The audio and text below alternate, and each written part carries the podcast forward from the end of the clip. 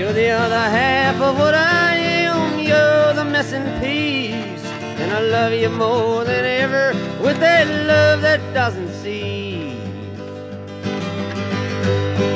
You turn the tide on me each day and teach my eyes to see.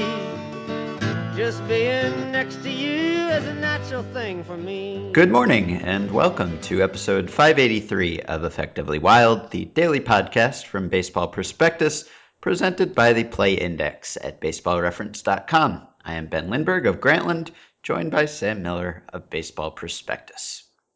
Here I am. Good, as expected, as agreed upon. Happy to have you. Thanks. It's good to be here. I love your show. Thanks. So we shortchanged Ryan Webb on Wednesday's episode. I gave a Matt Albers update and I said something about there being no Ryan Webb news, which was true as far as we knew at the moment I said it. But hours later, before we actually put up the episode, Ryan Webb tweeted from one of the four accounts followed by at EW Pod, the official Twitter account of Effectively Wild, that he's getting married tomorrow. So congratulations to Ryan Webb. He tweeted. Uh, so he tweeted he was getting married tomorrow. Two tomorrow, days ago. as in Saturday. Tomorrow, Yeah. if you're listening to this Friday, December sixth, if you happen to be in the Baltimore area and can find Ryan Webb's wedding. Did you uh, look at his? Uh, yeah, a listener emailed us a link to Ryan Webb's registry, which is maybe a little creepy, but I can't say that we haven't encouraged that kind of behavior. I did take a look at it. I was uh, com- I was completely ready to to get him something. By the time I got there, though, every single thing had been bought. Yeah, me too. We could have gotten him a effectively wild podcast gift, but everything. It's it's your typical Macy's crate and barrel assortment of household items. What is what is you you're married, you've been married. Did you have a registry with useless items on it? Is that the only type of item that you can put on a registry? Uh, well, we didn't. There's uh, a there's a but a butter tray on this registry. I mean, uh, do Yeah. you if you need the butter tray, why if you're Ryan Webb, a major league pitcher, don't you get the butter tray before you get married? You're you don't really need the butter tray. You're just forcing people to buy something. Well, I think there's a couple things at, at play. One is that a present is uh, my philosophy on presents is that uh, they should be things that the person wants but would never get for themselves. Mhm. And so uh, it's, I mean, otherwise we could just all give each other cash. If we just want to give each other, you know, uh, if, if we just want to swap property, uh, we I- could make it very simple. Ideally, most- it's something that the person doesn't know they want.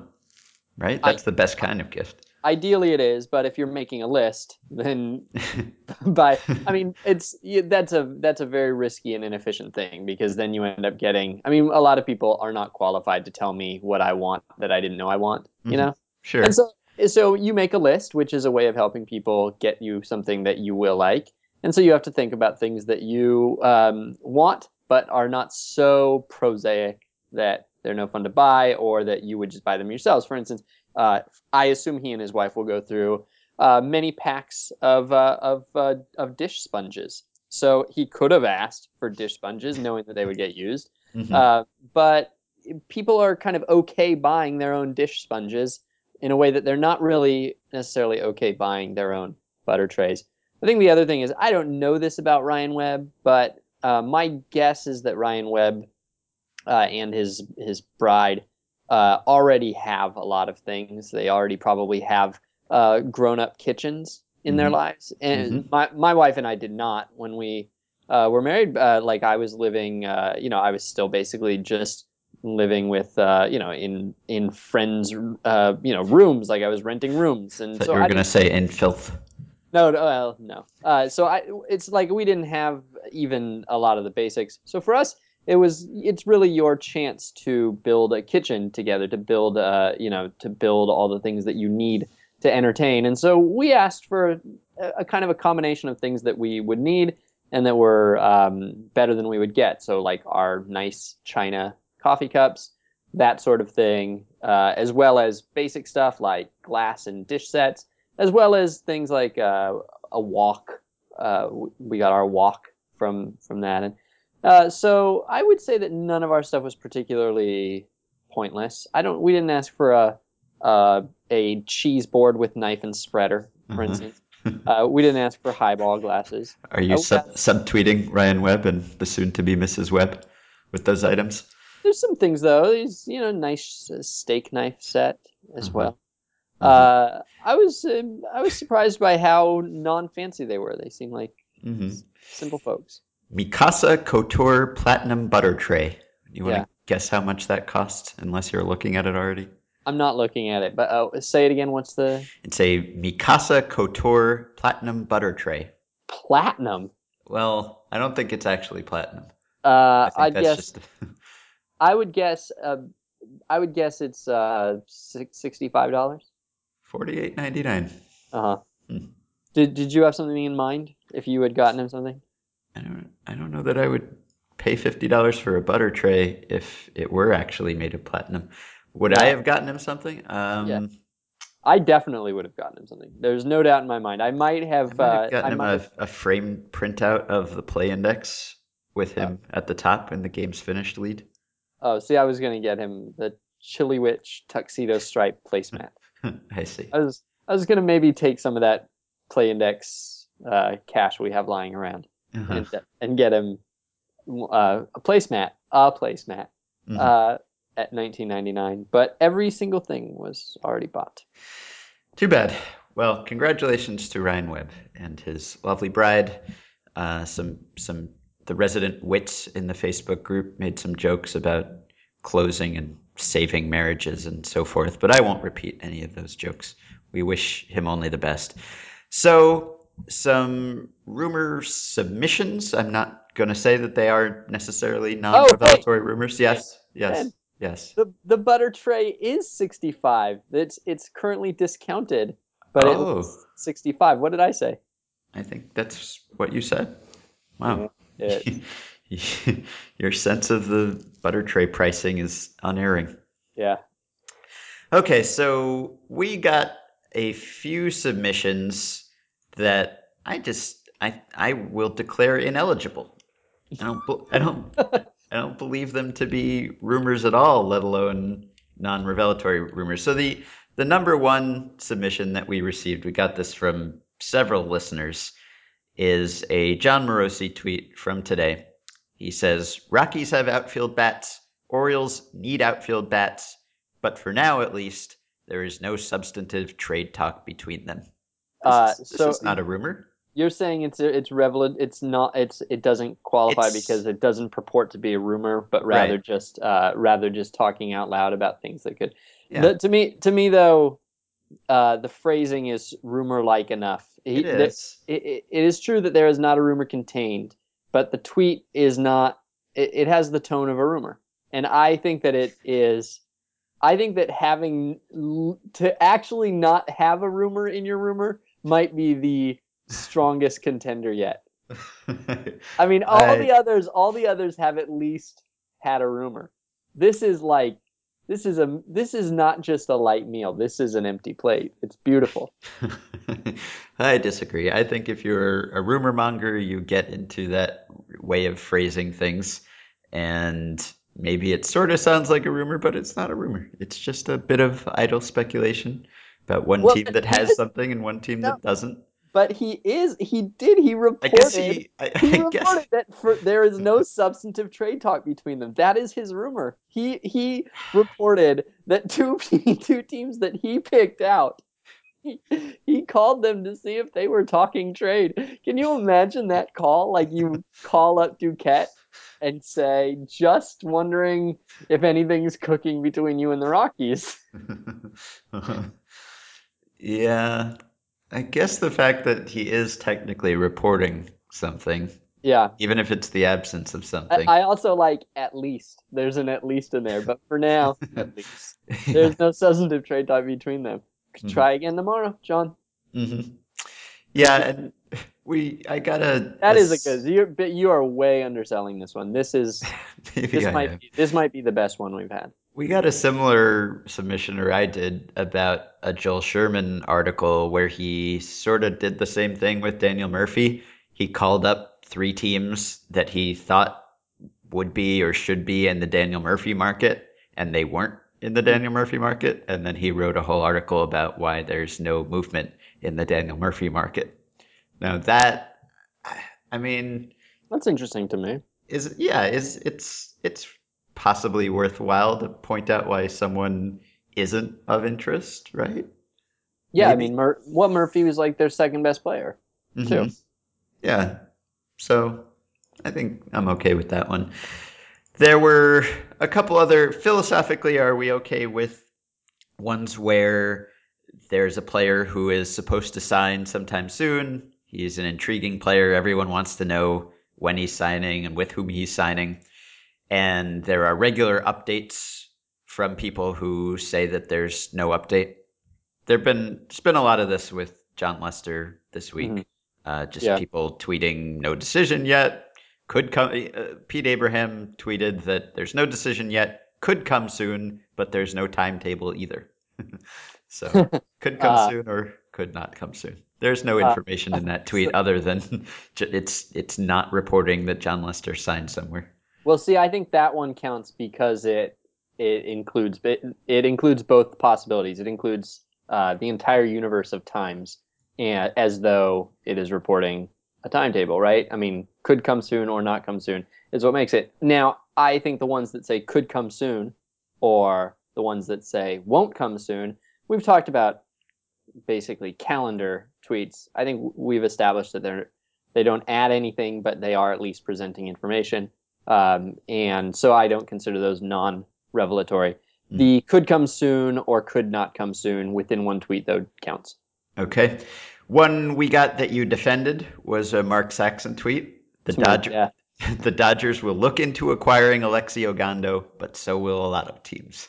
Yes. Uh, See now when you say it like that, it sounds uh, it does sound a little bit different than I think I, I read it and as I think it was intended to be. To me, this was a fully self-aware tweet about its lack of information and about the sort of uh, cloud of possibilities that um, everybody's trying to sort through. So I think that he was well aware that he was undercutting his own tweet, uh, his own scoop in that sense, and and was sort of uh, it was it was the um, it was the kind of cool cool way of distancing yourself from a Mhm. tweet that was obligatory. It's his job; he had to do it, um, and so he was having a little fun with it. I think that was a good tweet, and as I put it, that tweet is our ally. That tweet is uh, on the same on the same side of the non revelatory non revelatory tweet debate. I'm gonna Uh, turn you eventually. I so I think we've gotten a few of these too. Not not uh, just that one, but I I think that there are um, there are lots of tweets that are non-revelatory because they don't aspire to be revelatory, and there is no no harm in that. All of my tweets, for instance, are non-revelatory rumors. There are no revealing rumors in any of my tweets. However, they don't aspire to have revealing rumors in them. And a lot of I think a lot of the tweets that sometimes get submitted, they don't have a rumor, but they're not trying to. They're they're sort of uh, very very conscious of what they're not adding to the conversation, and so I don't judge those people at all. Mm-hmm. Okay. And lastly, Chris Cotillo sources: Dodgers may be willing to make Zack Greinke available in trade talks, with opt-out next year looming. I thought it was even better than that because that doesn't sound bad to me. It's not That- too bad. It's a that's may be still- willing to make someone available. Oh, so yeah, but we're just repeating now. Yeah. Yeah, that's fine. Mhm. I, I thought there was another Greinke tweet that was better. But I don't know. That's enough for today. So uh, there was a definition of a way, which maybe you saw. It, it's a famous way. It's a notable way. It's the Orioles way, but it's a restatement of it. Just just clarifying what the Orioles way is in 2014. This was an Adam Jones statement in the wake of Nick Markakis signing with Atlanta. He said, The reason why Markakis is special is, you know, the Oriole way? Well, he's the definition of the Oriole way. He straps it on. He plays every day, plays hard, runs hard down the line. He dives, he's gritty, got eye black on, plays the game hard, plays the game with respect. That's the Orioles way. I don't think that is the Orioles way. Really? I I don't uh, I don't think that I don't you think, think you that know better than an actual Oriole. I which Oriole said it? Adam Jones. Yeah, I don't think Adam Jones is referring to canon. He's retconning the Orioles way. Yeah, I think that I think this is uh, this is an Adam Jones reboot of the Orioles way, uh, and I'm not having it. The Orioles way is a uh, the Orioles way I respect because it is the the most tangible. It is the the original. It is the seminal text in the way universe, Mhm. and so um, I I don't think that that's right. So anyway, but uh, Nick Markakis does represent some good things. Sure. we can agree on that. I think that Nick Markakis to me really does represent the Braves way. Wherever he goes, he is the definition of the way. What does this Markakis signing with Atlanta say about his MVP chances? Is this a lateral move in terms of his likelihood of finally getting a vote? I think he's much less likely to be um, the the vote recipient on a contending Braves team than he was with the Orioles. The Orioles, it was sort of a special situation because they didn't really have uh, a star who was obviously deserving of MVP consideration. Um, Adam Jones is the most famous player, but you know he's he's not a seven win player. Stephen Pearce was their probably best player, and there was no way he was getting a vote. Um, and um, and so Markakis seemed like he could back into it just by being well known and representing the uh, apparently Orioles way. Mhm. Uh, so I feel like with the Braves though he's he's much more clearly not the um, the the the guy who gets votes in that lineup. Mhm. Easier if Upton gets traded, Yeah. but still.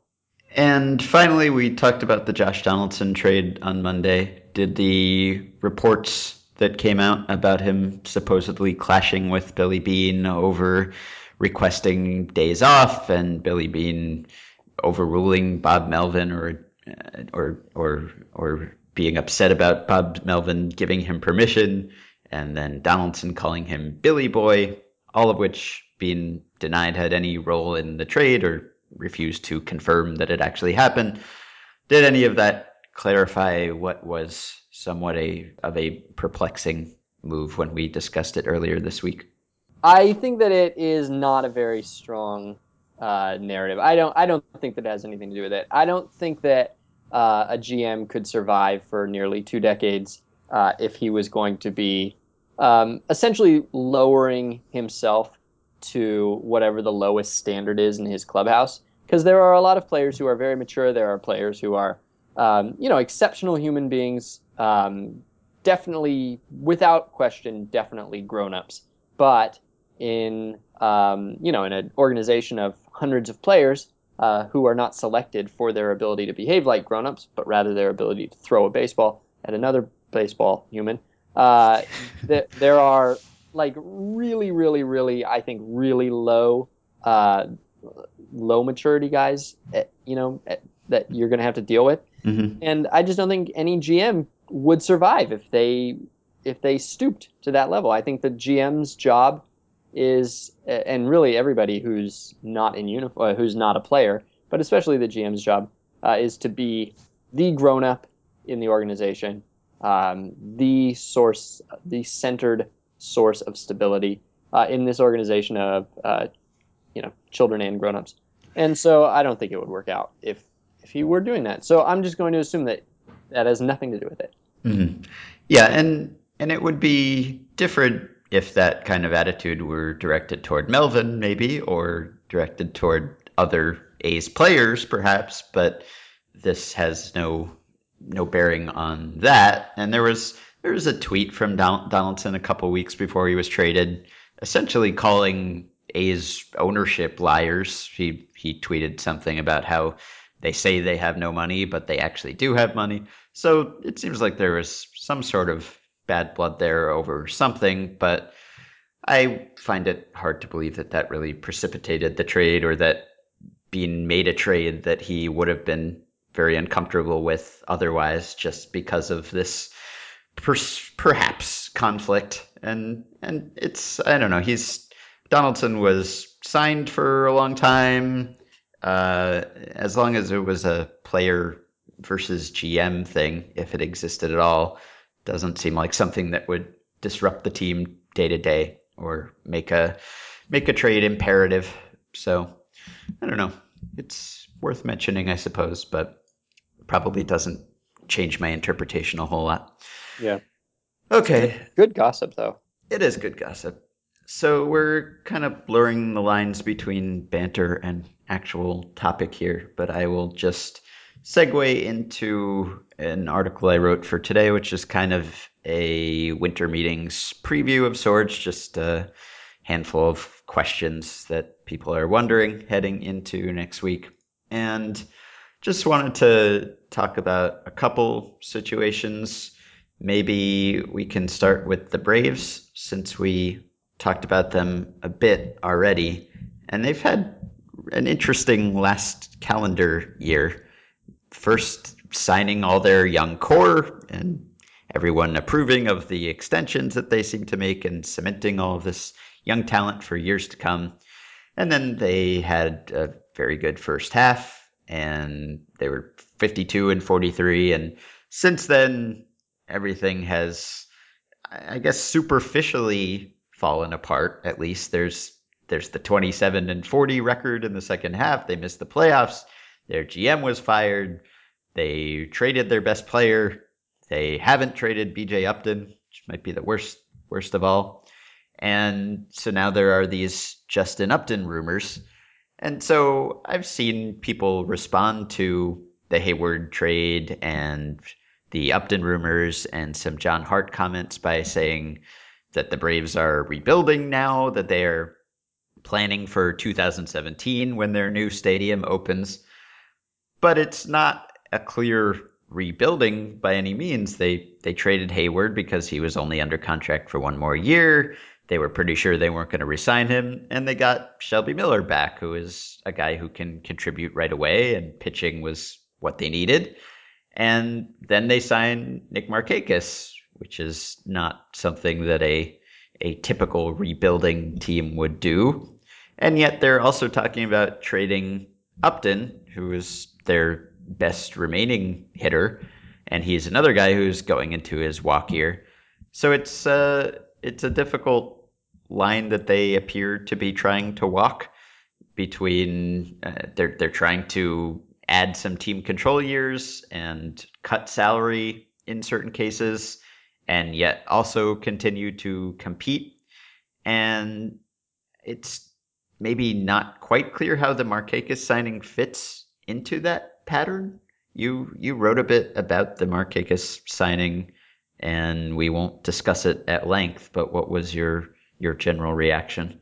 I actually didn't get too deep into what it means for the Braves because mm-hmm. I don't think that we know what it means for the Braves until we see what the next move is or if there isn't a next move. Mm-hmm. Um, it's very it's very hard to. I mean, it, it's easy to say. Well, uh, they intend to cash Justin Upton in for you know big big monies or whatever they're going to get. Um, and once you do that, then you need a corner outfielder. And Markakis is a corner outfielder, and it doesn't seem all that, you know, it's, he's a guy. That, that's what they would have needed. It gets different if, like, they're planning to keep Upton, and then you have to figure out all these things. So I just don't think that it's all that easy to say what Markakis means. Uh, you know, Markakis is basically a guy who they probably thought is about an average ball player or a little bit better, and they are paying him to do that the commitment is long for a guy who's not really that special. It's uh, as as I Rob McQuown helped me find out. Basically, guys who are paid what Nick Markakis is getting paid never get four year deals. Mm-hmm. Um, they get two year deals. That's what you you know you pay a guy. Uh, you know what is the equivalent of 11, $11 million in in 2015 dollars.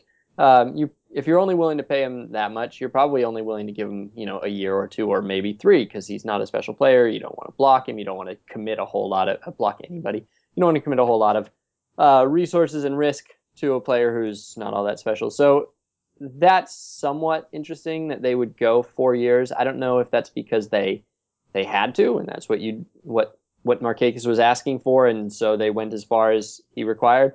or if it's kind of about their own farm system, which has some prospects but not outfield prospects at all.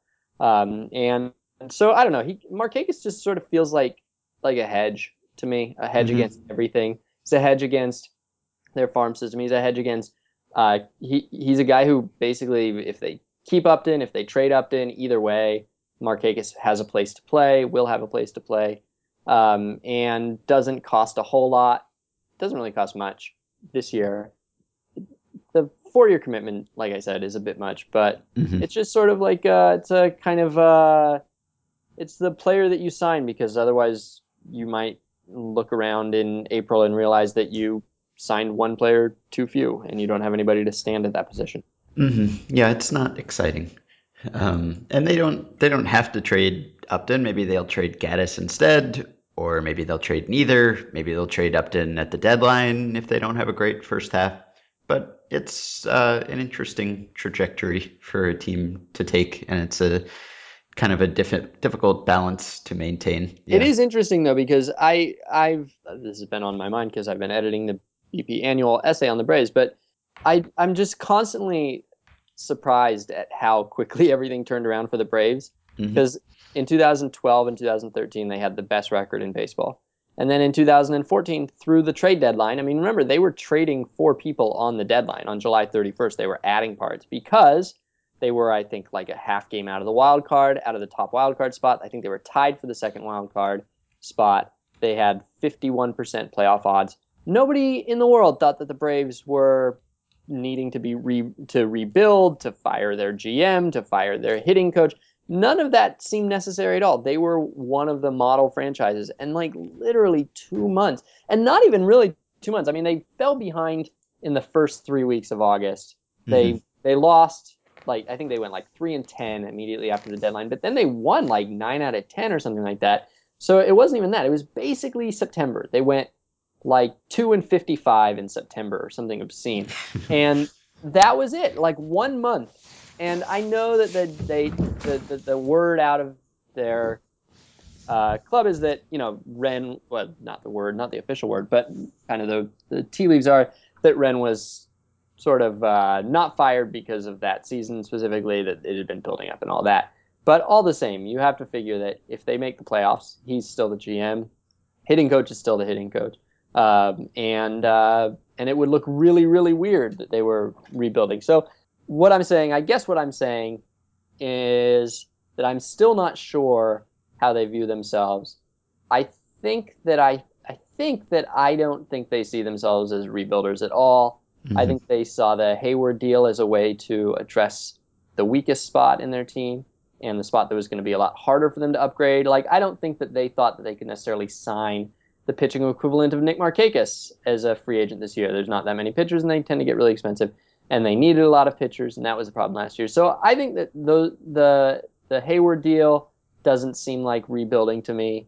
If they trade Upton, we have to see what they're getting. But I don't really think that this is a is um, uh, any sort of teardown at all. Mhm. I think I think they still think that they're good enough to win.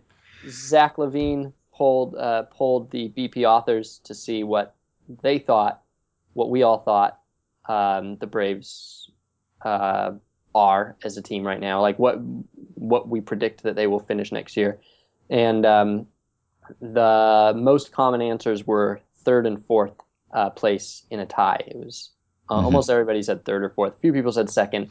I don't think anybody said first. So we're not very optimistic as a staff, I guess, but I, I Mhm. think the Braves probably are. That was pre Markakis for whatever for whatever it's worth. Yeah. hmm Yeah, I agree. It, it looks like a change in trajectory, but I or or approach or something, but I'm not convinced that it really is.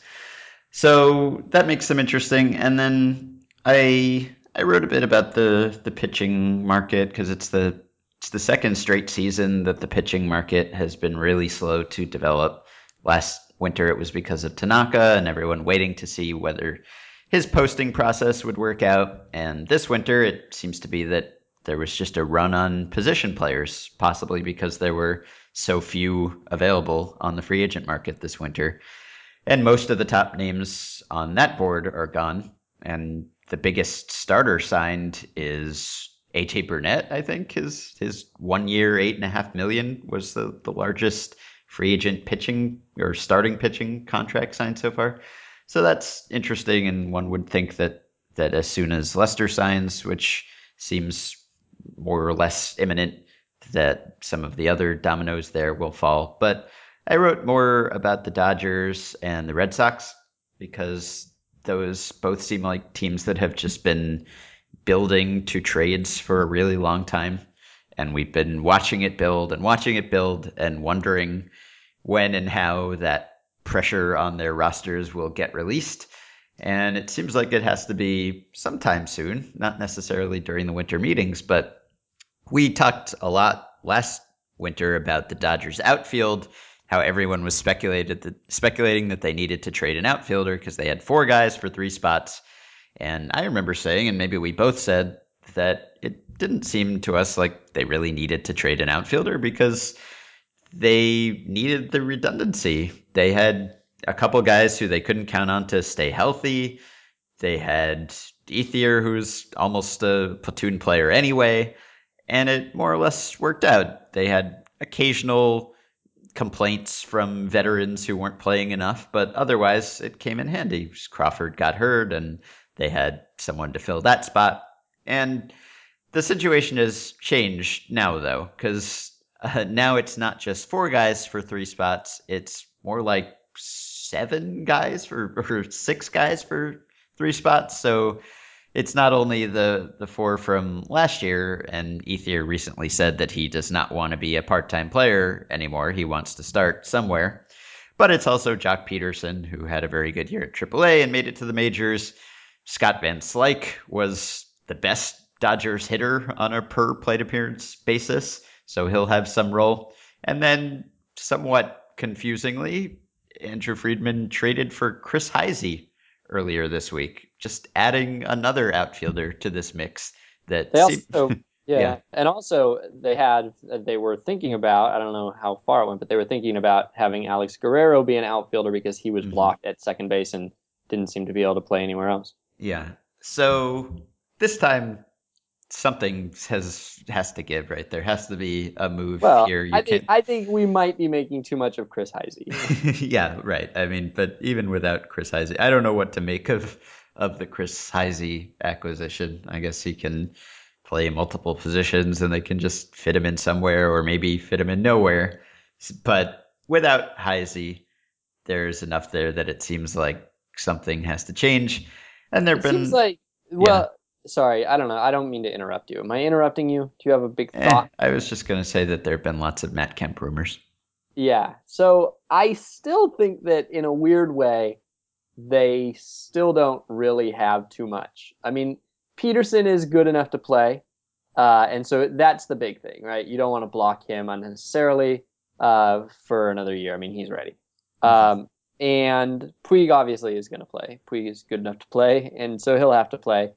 And Kemp probably is good enough to play, although now I don't know who's center fielder in that group. Is Pederson? That's the fielder? problem. I mean, Kemp was like the second best hitter in baseball in the second half last year, except Uh-huh. for behind Buster Posey. So he can. So I guess he can hit, but I yeah, guess I guess Pederson is a center fielder in this in this alignment though. So you've got those three, and then and then Ethier. Who cares what Ethier wants? Like Ethier isn't good anymore. If you Uh-huh. can get something for him, great. But I mean, the guy had an like what like an 80 OPS plus last year as a as a corner outfielder, and he might say, well, that's because I wasn't playing every day. And another person said, well, that's why you weren't playing every day. Um, and so that's not really an issue.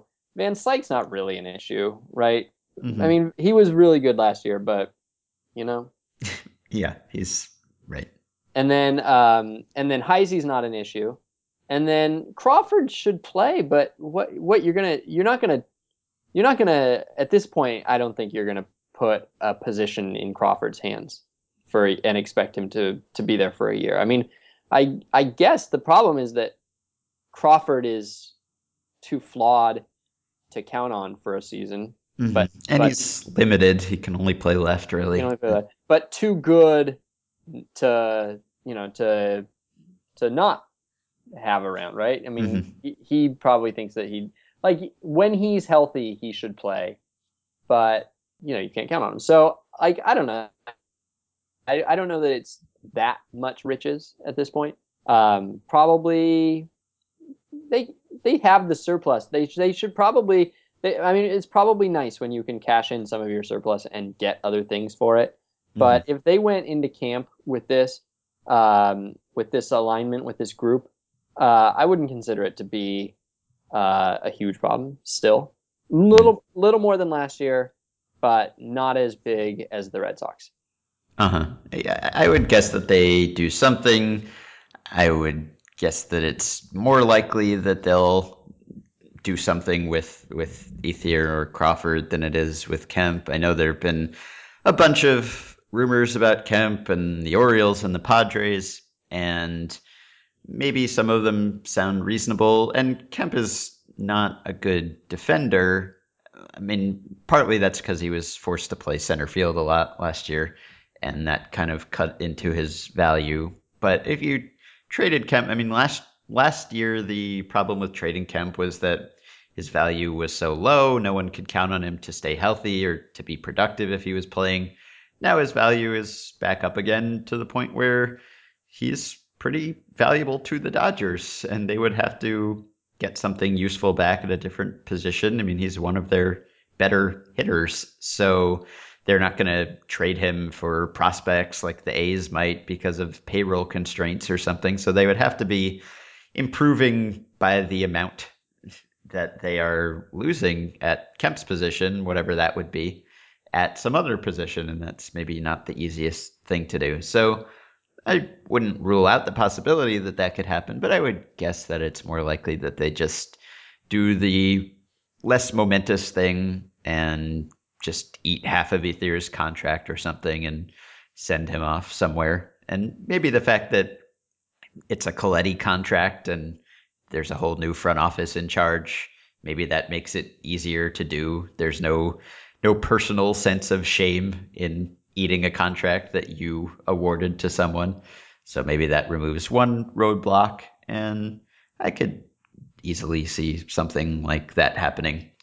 But the Red Sox, you're right that that seems like a that seems like a situation that something has to happen not only because the depth charts are just full of outfielders and position players, but because there's also a more obvious need that those position players could be used to fill. The Dodgers are interested in pitching and could use some pitching, but they don't need pitching like the Red Sox need pitching. So we'll see what happens there. If they don't get Lester, then I would imagine that they become the favorites for or among the favorites for the remaining elite starting pitchers on the free agent market. And maybe they get one of those guys. And then if they get one of those guys, they still have to make a trade, but maybe it won't be as huge a trade. Maybe they'll go for one of those guys that are entering their walk year, like uh, Latos or Samardzija or Cueto or Iwakuma, guys who would still cost something, but not as much and maybe they could get one of those guys with Cespedes and Middlebrooks and Bradley and Marrero and and those kind of expendable assets. Whereas if they went after Hamels or something, they would have to bring Betts and Bogaerts and and Swihart into the discussion, and that would be more painful, but probably necessary if they want to compete next season. I overstated how badly Ethier was. Sorry about that. Uh huh. He, he, was, was like an average hitter, bad. right? Something he was like. about an average hitter, yeah. Mm-hmm. Yeah, but still, I mean, if Nick Markakis can get four years and forty-four million, is he that much better than Andre Ethier? Uh, depends. Uh, it, I guess it depends, like w- whether you made hand motions when you said that. it's hard uh-huh. to know. I mean, that could refer to almost anything. You could have been pointing at a sliver of uh, a sliver of cheesecake that's very, very thin. You're right. I was pointing to the cheese grinder on Ryan Webb's registry.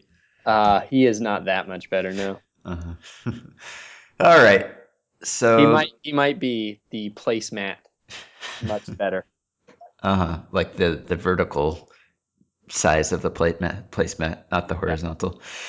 Okay, so uh, we will we will end the show and the week here.